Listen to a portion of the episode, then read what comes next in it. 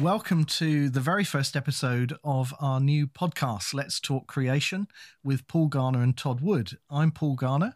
And I'm Todd Wood. Now, because this is our very first episode, uh, Todd, I guess this is kind of get, getting to know you, and uh, we uh, we need to say a bit about who we are and why we're doing this podcast. Now, I've known you for quite a long time. I, you know, we first met back in 2003 at the International Conference on Creationism. Right. Uh, I think you had contacted me about doing some work on on fossil horses, and uh, that was the first time we met. And then I think I came to the uh, Creation Biology Conference for the first time the following year in 2004. Yeah, that's what I remember. We we had you over here at Bryan College, right here That's in town. correct. Yeah, Yeah. it was at Bryan College in Dayton, in Tennessee, and uh, we've. Uh, known each other ever since then. I mean, I've I've kept coming back every, every year to the to the And I've been over to your house too. And you Uh, have. You've yeah, you've been over here a couple of times. There. Yeah, a couple of times. We've known one another for, for a while, but I guess a lot of our uh, listeners perhaps won't know us. And so I wondered if, you know, you could just sort of kick off by telling us a bit about yourself and your background, your your upbringing, uh, where you grew up, and how you got interested in these kinds of creation topics. Yeah, sure. Yeah, I I mean I grew up in a sort of pretty rural town in um, southern Michigan in the U.S. Right, so that would be up north. Um, I grew up in a Christian home. Um, my family was Christian, and um, my I had extended family also that were Christian. Not all of them, but but a lot of them. And uh, my parents were charter members of their Baptist church, so so we were we were real Christians, Mhm. and as about as about as committed as you can get. Um, and and from kindergarten, my parents committed to making sure that I had a Christian education uh, outside of our public schools. So uh, I went to Jackson Baptist School, now known as Jackson Christian School, but at the time it was Jackson Baptist School. You would call it a public school. Yes, yes, I guess. I would call it a private school. Yes, because public school is something different in the states. I know Right. it's very confusing. Public school is what we call state school. But yeah, I mean, so I did not have, I did not have sort of this sort of secular education that 99% of Americans have. I was, we taught, we had Bible class, and it was taught by other conservative pastors in the area. Um, we talked about creation in science class, and so that's that's sort of where I started learning about this. My parents also had a copy of uh, the Genesis Flood by Whitcomb and Morris, uh, so I had that available to me growing up as well. And so, you know, I was interested in these ideas from an early age. And of course, dinosaurs. What kid doesn't love dinosaurs, right? So, Yeah, quite. so, so fossils and that sort of thing always fascinated me. When when we would go on vacation places, we always had to make room for going to the museums or the zoos or whatever, so that I could enjoy um, enjoy a good injection of science. And I had a passion Yeah. for that subject from very early on. and you went early on to you went on to study that um, after you left school. And I mean, what what I, I'm not familiar with the American educational system. Yeah.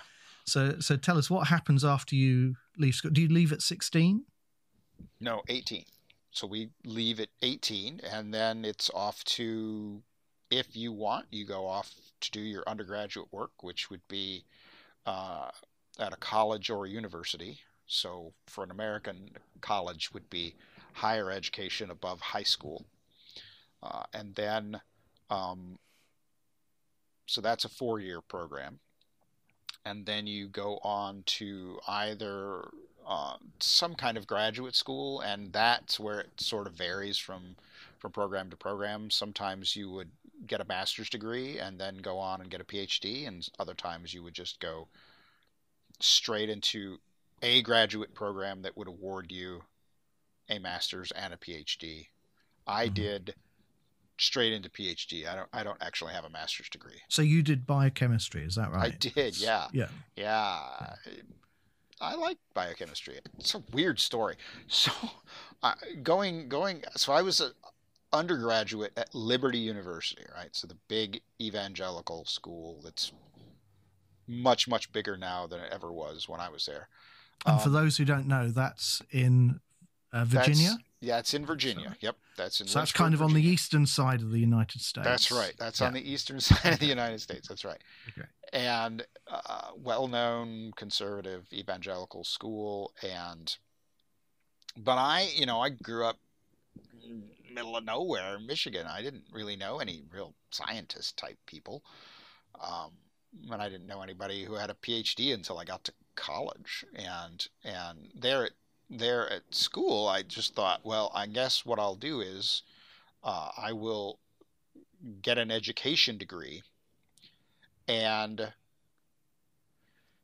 teach for a while, make some money, save some money, and then use that money to pay for my graduate school. And so I'm sharing this plan with some of my professors there, and they said, no, no, no, no, no, no, no. Graduate schools, if they want you bad enough, they'll pay for you to come and do your graduate work, which just seemed completely absurd to me. What is this?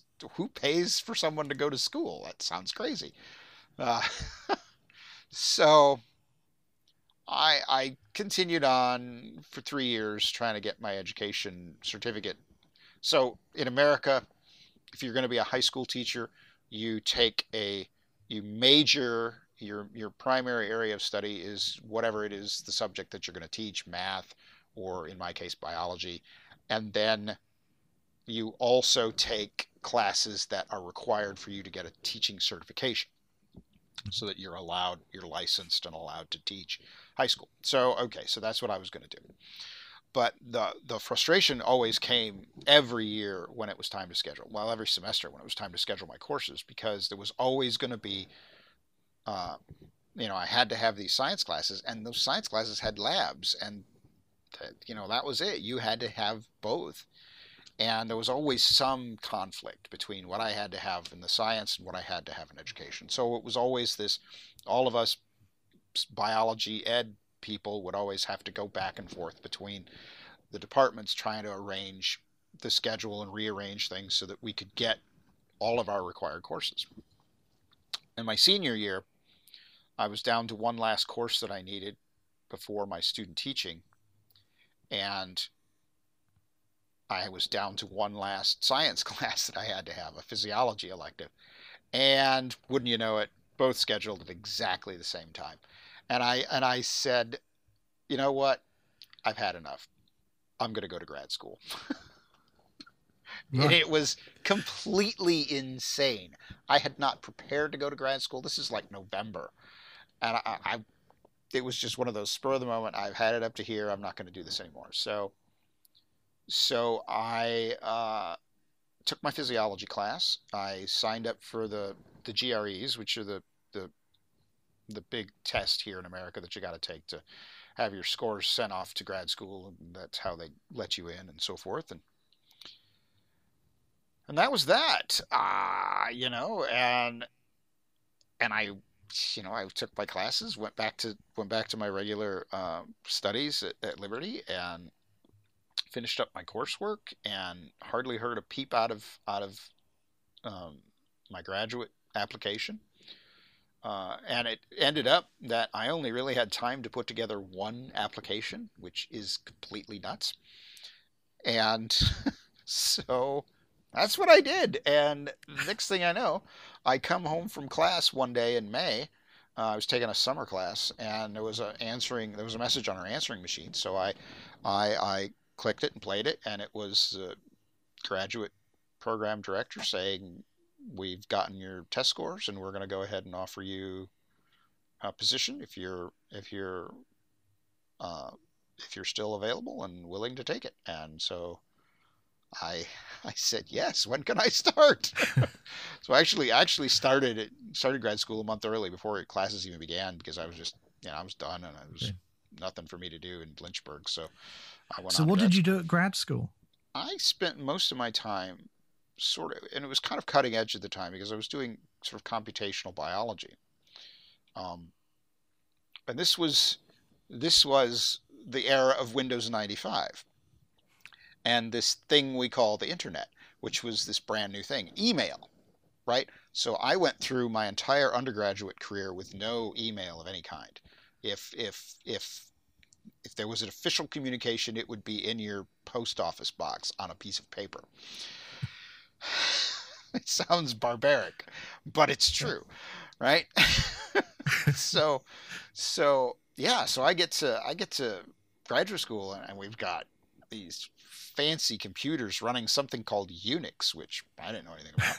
and frankly, I didn't know anything about Windows either. Windows was not on my radar. Computer com- computing wasn't really on my radar. Um, but I found it was really remarkable because by this time, even in the mid 90s, it was already there was already a large body of information available, and the first genomes were just starting to come out at the time. The first genome hmm. sequences, and I remember um, Mycoplasma genitalium came out, and shortly after that, Mycoplasma pneumoniae, and then um, Bacillus subtilis and E. coli all came out really, really quick together and then it Come just on, started. I, am I'm, I'm I'm not a biologist, Todd. So what what, what are these? These are bugs, right? These, these are, bacteria. These are, They're bacteria. These are bacteria. uh, almost all of them pathogenic bacteria, right? Okay. And and the the reason they were the first was because they had really small genomes, and yeah. so genomes being make sure everybody's on the same page here. Genomes would refer to sort of all the DNA that makes up a cell in your body or a, an, an organism's DNA. Everything that every unique piece of DNA that that organism has is sort of considered to be a genome. Uh, and in the human genome, it's sort of organized into these big, big, long strings of DNA called chromosomes. Um, and in bacteria, it's they're circular. There's usually one chromosome. Sometimes there's more, uh, but usually one chromosome, and it's and it's circular and it's much much smaller. So the human genome is three billion, three hundred million nucleotides, and a mycoplasma genitalium is half a million, which is mm-hmm. just tiny, almost nothing. Uh, so, so yeah, so that so that's what that is. Those are those are bacteria. Those are the very first. Those are the very first genome sequences. Very first time that we had the opportunity to sort of look at what it is genetically that sort of makes up uh, makes up these these organisms, which was kind of shocking. So it was it was a pretty exciting thing to sort of be in on the ground floor of that. I remember going to mm. meetings and hearing about uh, what at the time was called the Institute for Genomic Research, which was one of the leading genome sequencers at the time. I think they've folded up finally now, um, and they were just cranking out genome sequences left and right. And so, yeah, that was my that was my deal. So I got I got to work on, um, eventually worked on the rice genome project as a as a graduate student, um, which is the genome of the rice plant, right? So, mm-hmm. just so everybody understands that it's the rice plant, and we were we were working uh, with an international consortium that involved people in Europe and um, Japan especially.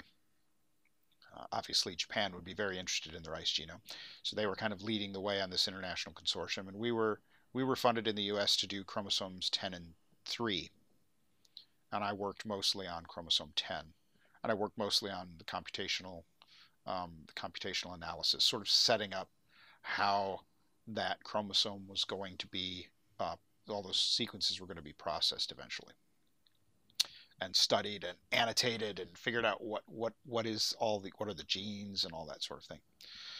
So yeah, that was my that was my thing, and it was pretty it was pretty exciting. And I and I remember, you know, my professors there saying, "Well, you're going to go have to go to this lab and learn how to do molecular biology, and you're going to have to go to this lab and learn how to do protein biology, because we can't just give you a degree because you worked on a computer for for five years."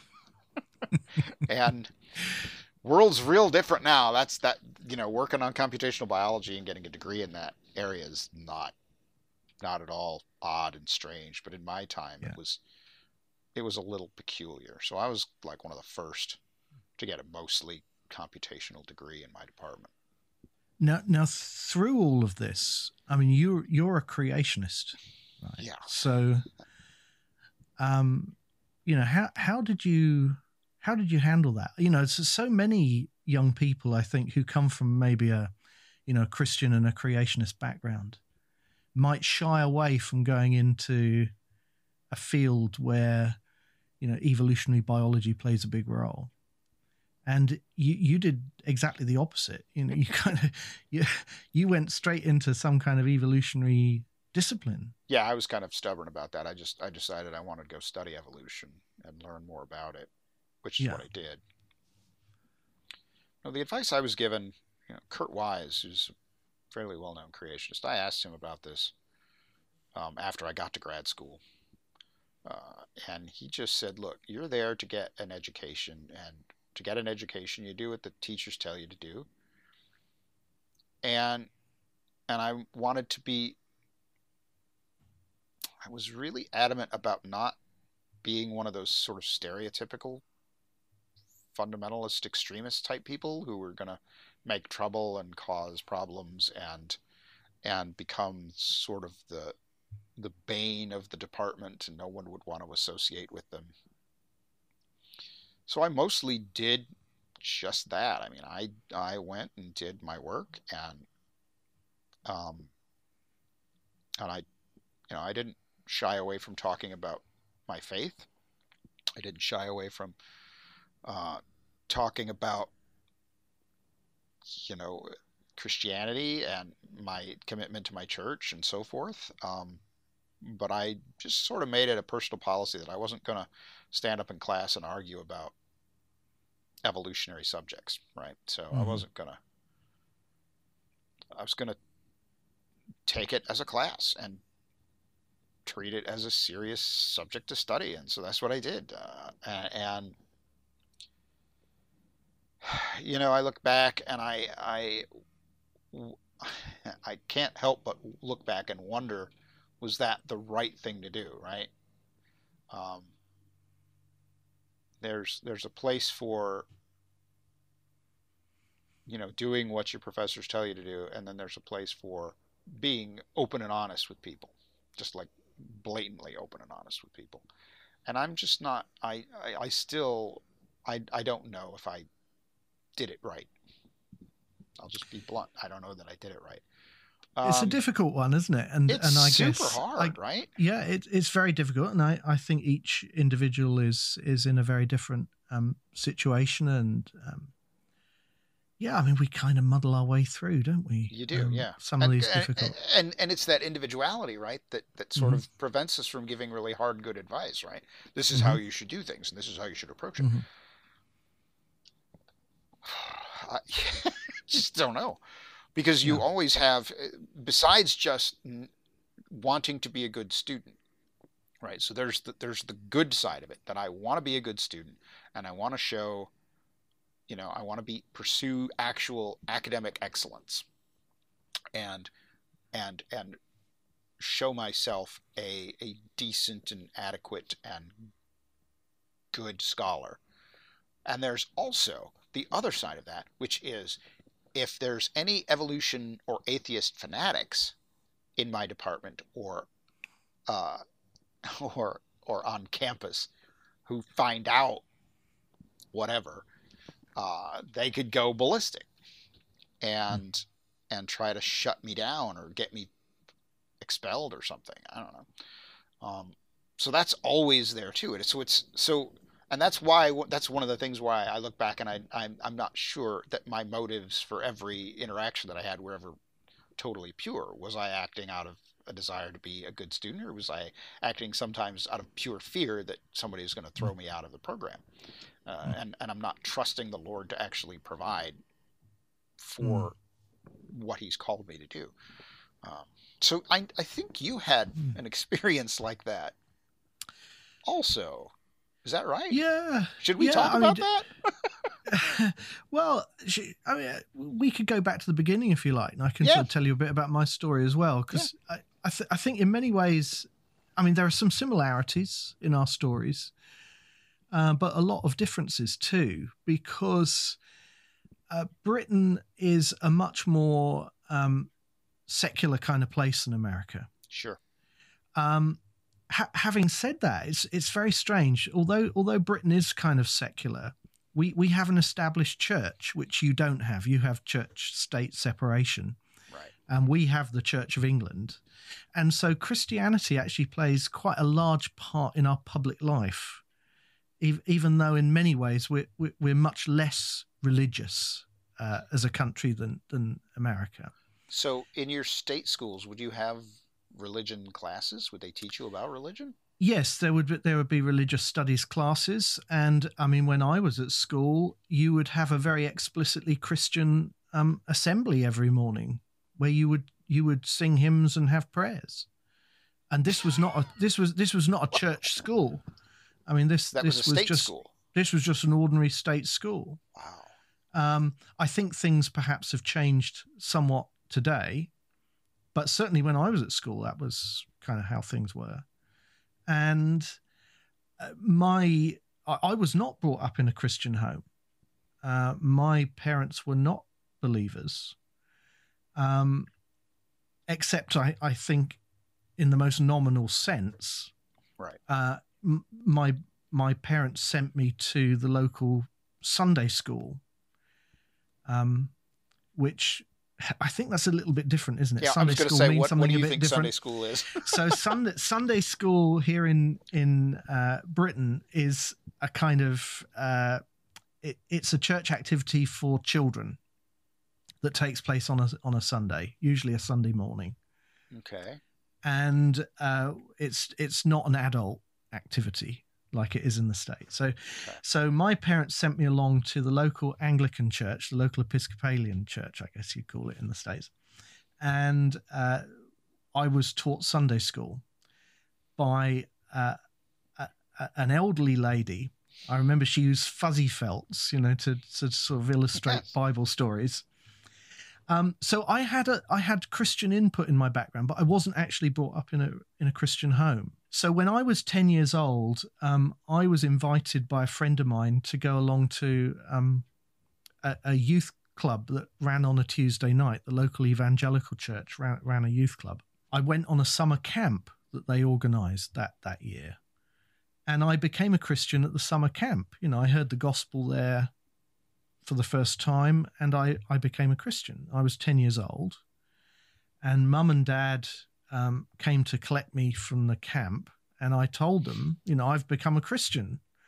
And they were completely bemused by this because they didn't really know what I meant. Because I think, you know, in a nominal sense, they, they would have said, well, you know, We're, we're all already Christians. I mean, Yeah, yeah. we're, we're we're born in Britain, you know, and we're, we're C of E. Church know. of England. Yeah, yeah. Um, so, you know, so that that was kind of how it was. But anyway, they they started to come to church, and not long after that, they they became believers too. Wow.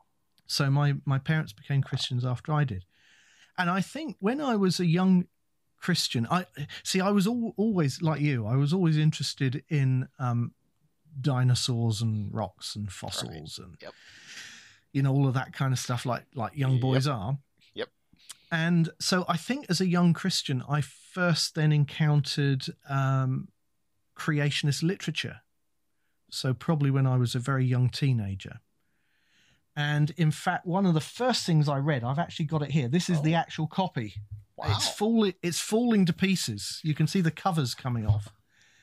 But Sylvia Baker's Sylvia Baker. um, yeah. bone of contention Yep. is evolution true. So this sort of magazine format thing. Uh, and I, I read that and I read some other books. There was a book called In the Beginning by a church pastor called Roger Price. And um, Monty White had written a book called What About Origins? And I, I read those. I think I read them t- until the covers fell off, you know. And I was sort of fascinated by all of this. And I, and, and I became a convinced creationist. And I think as a maybe a bit later, somebody loaned me a copy of the Genesis Flood. So that was one of the books, you know, like like you read the, the Genesis Flood. I, I read that. And um, became a, a, creationist. But I, th- I think as well, I, I kind of always knew that I wanted to go and study science. You know, it was just this passion that I had. So when I um, left school, uh, we did A levels, which was kind of preparation for university, and then I did a first degree, which was a combined science degree. Uh, so I studied geology and biology, but I majored in geology. And in fact, I chose that particular degree program because I was a creationist and I knew that geology and biology were these two key disciplines that I needed to be familiar with. So I right. so I chose that particular program, got my uh, degree, and very quickly got involved in um, in in in the creation world. So I, I joined the Biblical Creation Society, which was a group here in in the UK, and uh, I I joined the Creation Research Society in the states, mm-hmm. and yep. uh, in fact, I remember when I was 17 years old, um, my dad wrote to Wayne Frair, who was then the president of the CRS. He was a biologist, and uh, we wrote to to Wayne, and he wrote this fantastic letter back, which I still have tucked away in my files somewhere, um, giving me lots of very helpful advice about how I could sort of train and and and get involved in the creation work and uh, sent me a, a, complimentary copy of his book, A Case for Creation. Oh, nice. And in fact, in 1994, when I first came over for the International Conference on Creationism, that was the first time I'd ever been to the to, to the United States. Um, Wayne Frair was there representing CRS. Sure. And I was able to go and talk to him and tell him what an influence that letter that he'd written to me had been when I was 17 years old. So, yeah. You know, he, he probably didn't remember writing it, but you know, I, I, I told him, you know, that I was kind of there partly through his, his influence. And um, anyway, I, I, my, my work with, within sort of creationism just kind of grew and it, it grew into um, a fully fledged ministry, which, you know, maybe we'll come on to talk about. Um, uh, but it was later in life actually that I went back to to do grad uh, grad school. so I actually there was a long gap between doing my first degree and then doing my masters, and uh, I went back uh, to uh, University College London and I did a master's in geoscience. And I specialized in paleobiology. I, I mean, I did what you did really. I, I chose all the most evolutionary things from the menu. Right. Um, so you know any anything that was you know macroevolutionary patterns and you know all of these kinds of they were the things I wanted to study, and uh, in fact my um, my my dissertation, my research dissertation was on dinosaurs. It was on dinosaur uh, diversity, and so I was studying phylogenetic trees, you know, evolutionary trees of dinosaurs, and a- analyzing them in various ways. And uh, yeah, so I so I had a kind of similar experience. It was I I was I was there. I was open about my faith. Um, I was open about my creationist convictions. And I have to say, I, I was treated very fairly and with a great deal of tolerance. You know, bearing in mind, you know, you do hear some horror stories about yeah. people who you know who who who have very different experiences. But I have to say that they were um, they were extremely tolerant of me as this. You know, perhaps a bit of an oddball, you know, in this evolutionary department as a as a young young age creationist. It seems like there would be a totally different atmosphere in the UK than here in the US. Just for being a creationist, right? So here, we're we have the the history of the Scopes trial, where mm. um, a, a movement arose in the U.S., largely spearheaded by um, a three-time presidential candidate named William Jennings Bryan, and they tried to get the teaching of human evolution, specifically human evolution, uh, outlawed. Uh, and so several states passed these laws to ban the teaching of, of, of evolution.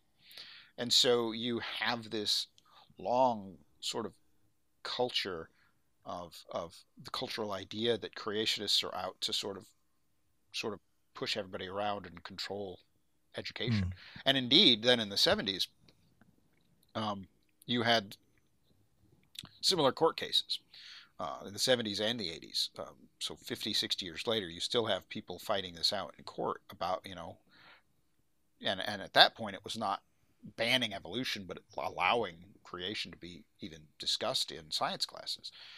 Um, and so there's sort of this this history of antagonism, uh, and I can't think that that has happened in the UK. I don't remember anything like that. No, pro- probably not in the same way. I mean, th- there is definitely a kind of growing hostility to to creationist thinking in the sense that um, you know governments have have passed oh, yeah. um, legislation or, or, or whatever to, to say you know you can't teach creation as right. science in, in the school classroom and that kind of thing. So that so that has happened. Um, but I think it's not on people's radar in the same way, perhaps, as it is in the states. It's it's not it's not part of this big culture war. Yeah. Um, right. And so, you know, it, it doesn't quite have the same um, it the same sting, you know, that, right. that it has perhaps in, in the States. And probably you could say to some people over here, you know, I'm, I'm a creationist or I'm a young age creationist, and they'd kind of shrug their shoulders and look at you and go, well, you know, what, what's that? You know? Um, so, so yeah, so that, that probably helps. Wow. Um, the, the, the, the, other thing about uh, UCL, which is where I, where I did my um, sort of postgraduate stuff is, um, UCL was the first university in Britain that was established as um, a very explicitly secular university, because obviously the history of universities, the history of education, has been a Christian one. Yeah, you know, definitely.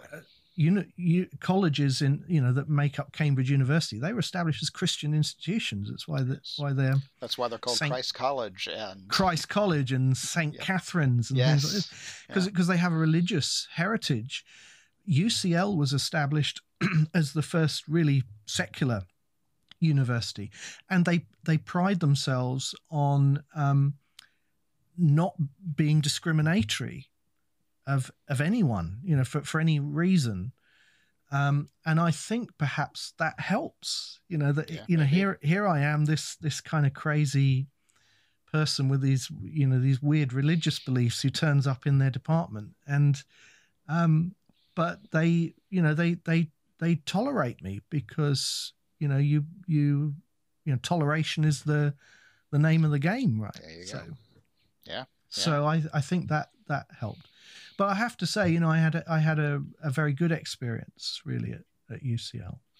Yeah, and, I, and learn a huge number of really valuable things. You know, yes. this this is the thing. If you study in those kinds of departments, you know, I would say to to Christian young people who are wanting to be useful in the creation world, go and study in those kinds of departments because Absolutely. they're the very best people to teach you. you you're going to get the best training very often, and yep um, you, are going to have experiences and learn things and be able to do things that maybe you you you you're not able to do in in another context. So, you know, it was all very helpful to me. I think. Yeah, I I totally agree. I loved.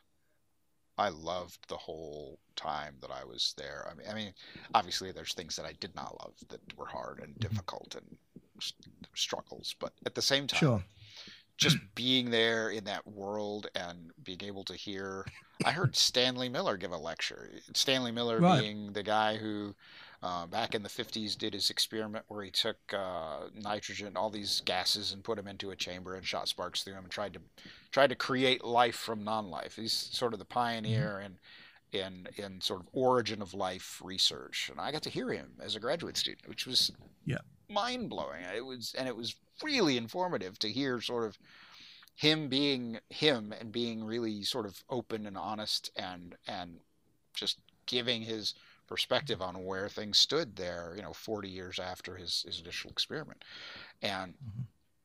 was enormously valuable. And you do learn so many things that you just cannot learn in the same way by reading a book or watching a video or or you know mm. studying with other creationists. Mm. There's just no substitute for for that kind of for that kind of education. So if you can do it, yeah, I totally agree. You should definitely yeah, do that. Absolutely, it's exciting stuff. It it is. You've been listening to Todd and Paul Talk Creation. If you'd like more information on sponsorship opportunities, or maybe you'd like to have a product or book reviewed or discussed on our podcast, please contact us at podcast at coresci.org. That's podcast at coresci.org. Are you confused about creation and evolution? Are you intimidated by people who tell you that only morons believe in creationism and that evolution is a proven fact? What if these challenges aren't merely problems to be solved, but an opportunity or an invitation to a lifetime of discipleship seeking God? This is the subject of The Quest Exploring Creation's Hardest Problems, a book written by me, Todd Wood, and it presents a unique perspective on creation and evolution that encourages faith, commitment, and curiosity in the face of uncertainty. Science and biblical creation walk hand in hand as we explore God's creation. God calls us to experience the joy of questions and the beauty of His handiwork on the quest. It's available today at coresci.org/quest.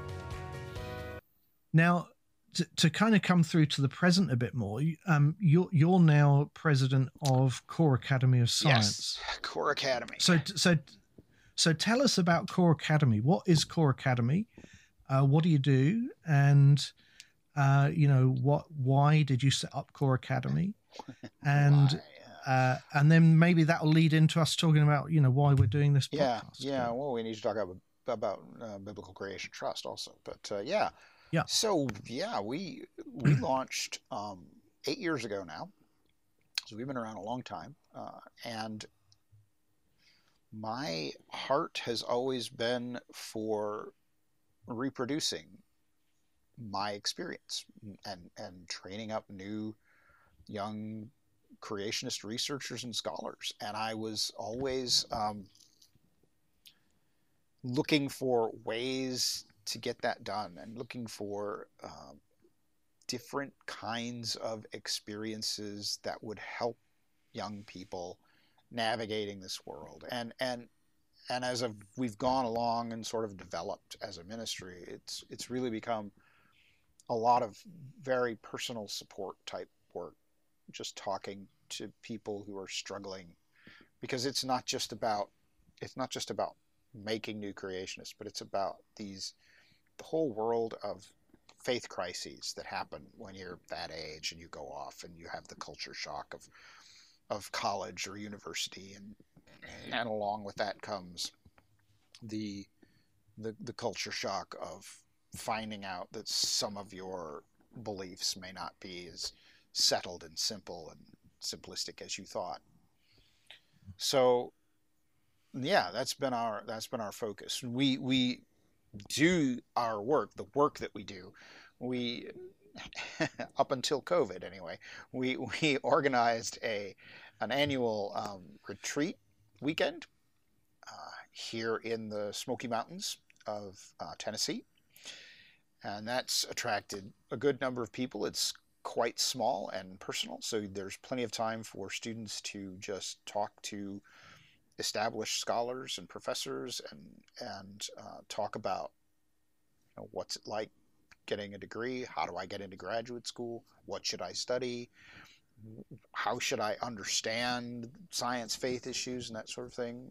And that's sort of been our premier thing. We also have various outreach ministries as well. I you know we have youtube channel. We, i do a series called ask a creationist now um, which is basically just a real short video that's designed to address questions creationists have about whatever. Um, and uh, we also uh, maintain a fairly extensive library and archive here of materials related to the history of, of creationism. Since I, you know, I think it's valuable, and if you're going to be a real scholar, then you should know your history uh, to some extent right? Mm-hmm. And um, so that's what we've done. We've we've we've collected this massive, and I do mean massive library of materials. Um, some of it four or five hundred years old uh, as we're as we're trying to sort of document the intellectual history of creationism. Because let me tell you, no one else is going to do that very well. They're all going to be, they've got their axes to grind, and it's really yeah. hard to get non-creationist scholars to talk in meaningful ways about history. And sometimes it's hard to get creationist scholars to talk in meaningful ways. Yeah. That's a different problem. Um, yeah, so that's what we're all about. That's what we're doing. And here in the world of COVID and, and social distancing and lockdowns and whatnot, we've been trying to find other ways of, mm. of meaningful interaction and outreach to people. And so uh, we did some online conferences last summer. I participated in some, and we organized one in the fall. And I thought they went off really well, and I was. They really did. Kind of, yeah, they did. I was. I was a part of those, and and right. uh, I think they went fantastically well. Yeah, yeah, and that's where I sort of hatched this idea. We should do this. We should do this more often. yeah. And so here we are. And so yeah, well, yeah we decided to to launch this thing and try to see if we can reach out to more people. So, and yeah, BCT. Where a great did idea. BCT come from? Yeah, so so B, BCT, Biblical Creation Trust. Put my teeth in. Yeah, there you go. Uh, yep. So Biblical Creation Trust. Um, I mean, in many ways, we we have some kind of overlap with the sort of Ministry of Core. Um, we're a very small creation organization. Um, we're obviously based in the UK. I mean, our, our main focus, I suppose, is is trying to help ordinary Christians navigate their way through all the complexities of the origins debate and to handle some of the challenges that arise from contemporary understandings of origins and to do that in a theologically and scientifically informed way. Um, I guess you would say there are three kind of strands to our our ministry. one is obviously theology. You know, we, we do believe that creation is very important, um, that it's foundational to our understanding of the whole sort of biblical redemptive narrative. And uh, we want to kind of integrate our creationist worldview into our understanding of the whole storyline of the Bible from creation to new creation. Uh, the second area, obviously, is science. You know, we we believe that science is something that brings glory to God, and that uh, we should help to support and promote and participate in scientific research that is done within that sort of biblical framework of, of Earth history. And then the third strand kind of brings those two things together. So, uh, theology and science come together in in terms of apologetics. So so we want to be able to sort of engage with the culture and the questions that people are asking. Uh, so many questions that you know people ask about the Christian faith yeah. are kind of tied up with our ideas about origins, whether whether it's ideas about human identity and sexuality and gender, or whether it's to do with um, suffering and you know why does God allow uh, pain and disease and sickness and you know all of these are apologetic questions that people ask, but they're it's difficult to give a coherent response to those unless we deal with this issue of origins. So that's kind of who we are, and um, basically we uh, we do lots of speaking, or at least we did in the pre-COVID world. You know, I I would spend a lot of my time out and about on the road, um, speaking in churches and youth groups and in public meetings and conferences. Uh, we publish literature, so we have our own little series of booklets called Biblical Creation Basics, uh, where we try to sort of tackle you know important topics in a way that lay people then can sort of understand. Um, uh, what else do we do? We get involved in scientific research. You know, yeah. w- whether that's um, literature research or whether it's me crunching uh, data sets on my computer or whether I'm out in the field looking for fossils or looking at rocks. You know, we try to get involved in in creation research. Um, some people will know that I've been I was involved for a number of years um, in a project that was led by Dr. John Whitmore at Cedarville University, where we were studying the Coconino Sandstone in Grand Canyon, and that was a that was a fun thing to do. Um, I miss those days out in the the field in Arizona. Yeah. Uh, I guess some people will know me as the author of the New Creationism. Yeah. So the New Creationism was a book that I wrote in 2009, where I was just trying to bring the work that creationists have done to build robust creation models within a biblical sort of framework uh, in areas like geology and biology and cosmology. And I, I was just trying to communicate that to a lay audience, you know, to ordinary people who are not scientists. And uh, that's been it's been fantastic to see how that book's been used. Um, it's been widely uh, read, but it's been used in ways that I didn't anticipate when I wrote it. So it's used as a course text, for example. yeah, in in a number yep. of uh, Christian and in fact non uh, secular colleges as well. Oh, really? Um, so, yes, uh, yes. It, it, I, I, know of at least one secular college that used it as a course text. Wow. Um, on a course that was about different views of origins, and uh, and and the new creationism was used to represent the young age creation view. Wow.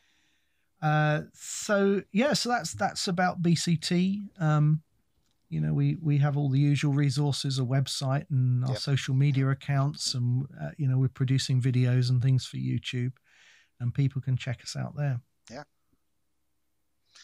so why this podcast uh Todd what, what are we hoping what what are we going to do over the next few weeks hopefully and what's the longer term goal what what do we want to achieve with this podcast yeah that's a good question uh, so my I'm interested in different things. Let's just put it that way. Um, and so this is sort of my harebrained idea. So I guess I should take responsibility for it. But but you know, you you look at sort of YouTube videos and creation or or the large creation ministries, and, and very much of the material is very similar, right? Very similar in, in style, very similar in content. And I just think there's so much more that can be done. Um, so much we could get so much bigger than than the sort of basic kind of outreach videos. And I don't mean to say that in the sense that I think these are bad videos, mm. because basic videos for the general public are important, right? So there really are people out there who have these sorts of misconceptions that these kinds of videos and, and materials address, and that's and so there's nothing wrong with addressing them. Uh, so I don't mean sure. to I don't mean to pretend like we're going to be something better or something. Somehow, yeah. you know, we're so much we're so much greater than everybody else. But but I also think that there's there is um, there's a lot. I just see personally speaking that there's so much there's so much more out there that can be talked about. There's so much more out there that can be addressed and, and explored. And I wanted to do that. Yeah, but so you know, you know, I hear about I hear about a lot of really cool research as as a research scientist who has a lot of friends who are research in, in research scientists in creationism, and I just thought these guys you hardly ever hear about what they're doing and and how cool it is and how amazing it is, and I wanted a channel that, that would allow us to do that to sort of bring attention to these things, and so so that was sort of my motivation here. And, and I also wanted to think about how, how do we minister and outreach with different sorts of uh, media, right? So there's the internet is just so full, and it's just, and I feel like such an old fogey white guy when I think about all, these kids these days doing their TikToking and their whatever it is, and I, yeah. I I, am a curmudgeon already, and I'm not even fifty yet. And and um, this has been a learning curve for us, hasn't it? It has to be said. oh yeah, I mean, oh, how what were we two hours this morning trying to figure out how to make our headphones work? and, and yeah. I hate I hate that we're I hate that we're that way, but we're that way. I mean, you're just getting yeah. some middle aged guys here doing our best to, to do these things. Um, but at the same time, you know, I, I don't want us to sort of miss out on the possibilities that these new media open up for us. And so I wanted to be able to, to have, to take advantage of at least some of that. And maybe, maybe I'm not cutting edge. Maybe I'm not ready. Maybe I'm not TikTok ready or whatever, but Snapchat. The world may not be ready for Todd on TikTok. No, no. yeah. So yeah, that, that was my thought. So how why why did you agree to this? I mean, what whatever led you to think, oh, this is a good idea? Well, I, I you know, it's been something in the back of my mind for a while. You know, I think that I think there is a gap here. There is a kind of niche that we, that we can fill. Um, you know, we we I, I guess our approach to creation is sometimes a little bit different to to the approach of some some other creationists and um I, I think we subvert expectations uh, sometimes, and I think that's a good thing. You know, and I think we can we can bring something new and fresh and original. I hope to Yeah. to the table, Yeah. and to the conversation.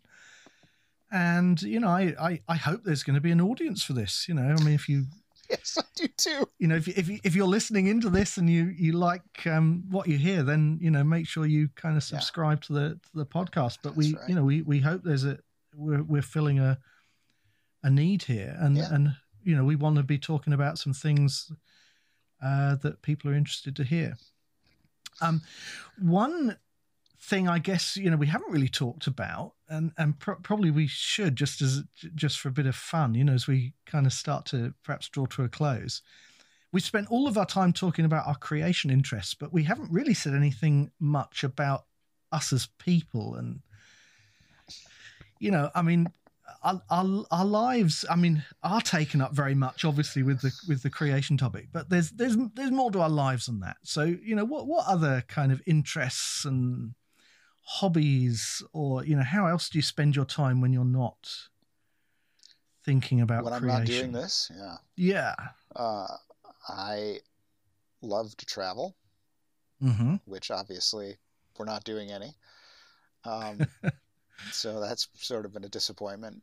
But yeah, I really love to travel. I love to hike. I love to get out in the woods. I love to get out in nature. Uh, I even tried to hike into the Grand Canyon two years ago, three years ago. Yeah. As a middle-aged, uh, you know, middle-aged man, do you know which rock unit you got down to in the canyon Coconino.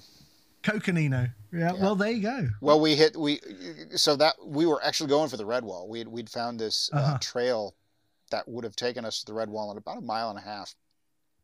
And so we're hiking and we're hiking and we're hiking and we're thinking, so we got to pass the Coconino. We got to watch out for the Coconino. And mm-hmm. eventually you come to it, and it is unmistakable that that cross bedding. oh yeah One of these days mm-hmm. we're going to have to tell some Coconino stories because the cross bedding there We is will. just massive.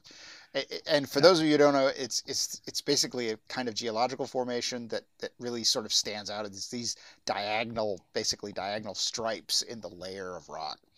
Yeah. So we hit this spot there with all these giant diagonal stripes, and I I'm looking around at it, and I'm and I'm looking at it real close, going, oh yeah, that's that's that's that's a sandstone, I think. I mean, I'm not a geology guy, but I think it's a sandstone, and it's got these massive cross beds, and that's when we realized we're, you know, it's already we've been at this three Mm. hours and we barely we barely made it into the canyon hardly at all, so we had to turn around.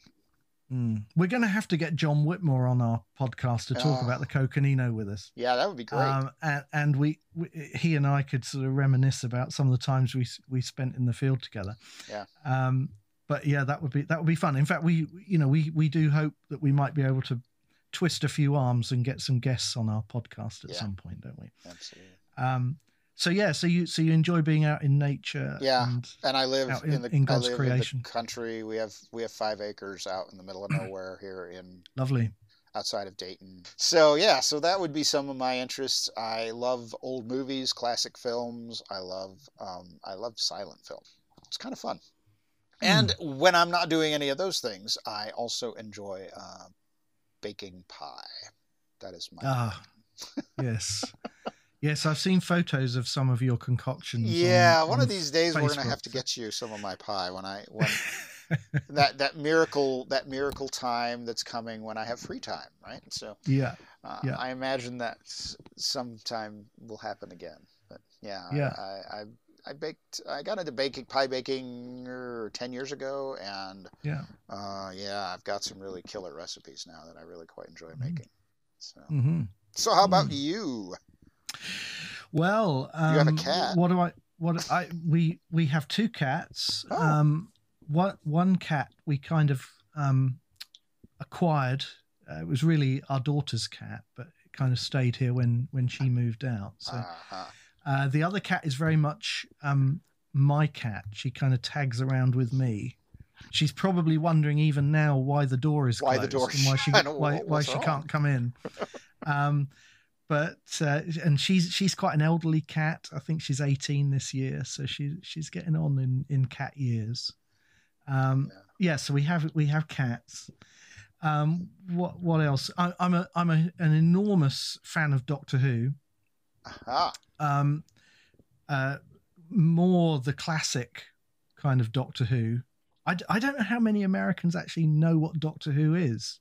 I think you'd be Um, surprised. The revival has been pretty popular here among sort of nerd culture, which you know, Okay. I'm kind of in that culture too. So Yeah. I think a lot of people know Doctor Yeah. Who, but they would know But him pa- mostly from the the, They'd know the new the stuff. revival. Yeah. yeah yeah which which i'm kind of less keen on really I, i'm i'm much more the, the kind of classic doctor who Kind fan. of a traditionalist, huh? yeah I, I sort of grew up with tom baker Mhm. who was the fourth doctor the one in the scarf and um yeah so i'm so i'm a huge doctor who fan and dotted around the house in various places including on the shelves behind me are various police boxes and Okay. things of that kind Right. um, so that's one thing. Uh, I, I love reading. You know, I, I read a huge amount and not, not just on creation or science. You know, I like reading general theology and so on as well. Um, what else? Oh, a couple of years ago, I decided um, to take up Morris dancing. Now, this this, this, is, totally probably- unfamiliar to Americans. this is We probably very un- is. unfamiliar. Now there are Morris sides out in in America, and in fact, you know, I've met Morris dancers from the states who visited the UK, but it's it's it's generally unfamiliar. So, Morris dancing is a kind of traditional English folk dance, and uh, it's danced to traditional English folk tunes. Uh, you usually are in sets of six or eight dancers um, and you wear bells uh, on your legs, on your lower legs, and you dance with hankies or sticks. And uh, Todd is laughing because he's seen video of of, of me uh, doing this. And, I don't mean uh, to be disrespectful, but yeah, it's, it can be pretty it's, funny. It's a very, it's a really traditional kind of English um, sort of pastime. Um, it's it's often associated with the spring and the summer, and uh, yeah, I've, I I did it partly because I've I I love the music and I I've always wanted to give it a go. And I didn't know whether I'd be any good at it. And I kind of turned up at a taster session and discovered that actually, you know, I could do it and so I've stuck at it, and my dance repertoire is growing. Even even during the lockdown, um, we've found sort of innovative ways to practice using Zoom. wow. Um, so so yeah, so I've so I've taken up. I, I'm a I'm a member of a Morris dance side, so that takes up quite a bit of my my spare time too. Wow. So that's me. So Yeah, I couldn't are. dance to save my life. In fact, I, I I have the opposite of hand-eye coordination. I, I'm mhm. just really clumsy and dangerous, and it's kind of frustrating at times.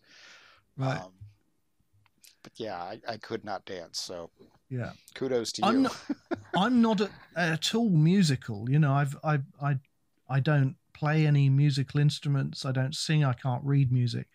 I think it would help as a Morris dancer if you were able to do that, but it's not essential. Uh, and I've I've found that I can I can learn the dances and I'm I'm able to stay in time and that kind of thing. So it's well, so right I'm then. enjoying it. It's good exercise too. It's great exercise. Um, Good. yeah. So so yeah, so that that's a, a bit about us um, Yeah. and some of our other interests. Now, I guess we should tell people what's coming up. Um, and I for think what I think what the plan is in in maybe the next episode, we're going to think about why do we think that this issue of young age creation is so important? Yeah.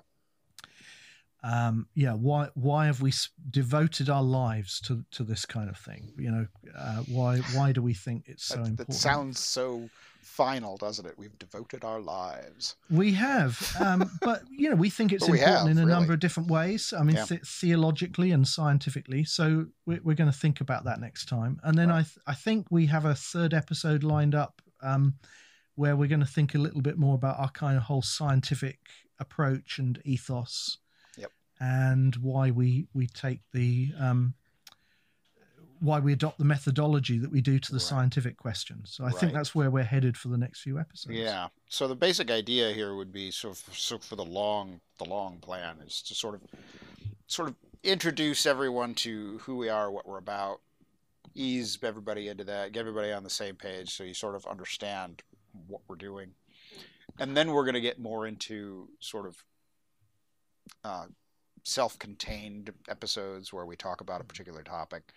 Um, so get people familiar with who we are, what we're about, what we're doing, and then from there get into the sort of more regular podcast fare, if you will, or interviews, and we talk about it.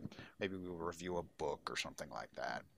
Um, but that's that's down the road. We sort of want to. We still have lots of things to talk about to sort of introduce who we are and what we're about. So, Yeah. So that's the plan. Yep. So, So- we hope that we'll see you next time for Yes. episode two of Let's Talk Creation. Thanks for listening to Todd and Paul Talk Creation. If you would like more information about what we discussed today, be sure to check out our show notes at coresci.org slash podcast. That's coresci.org slash podcast.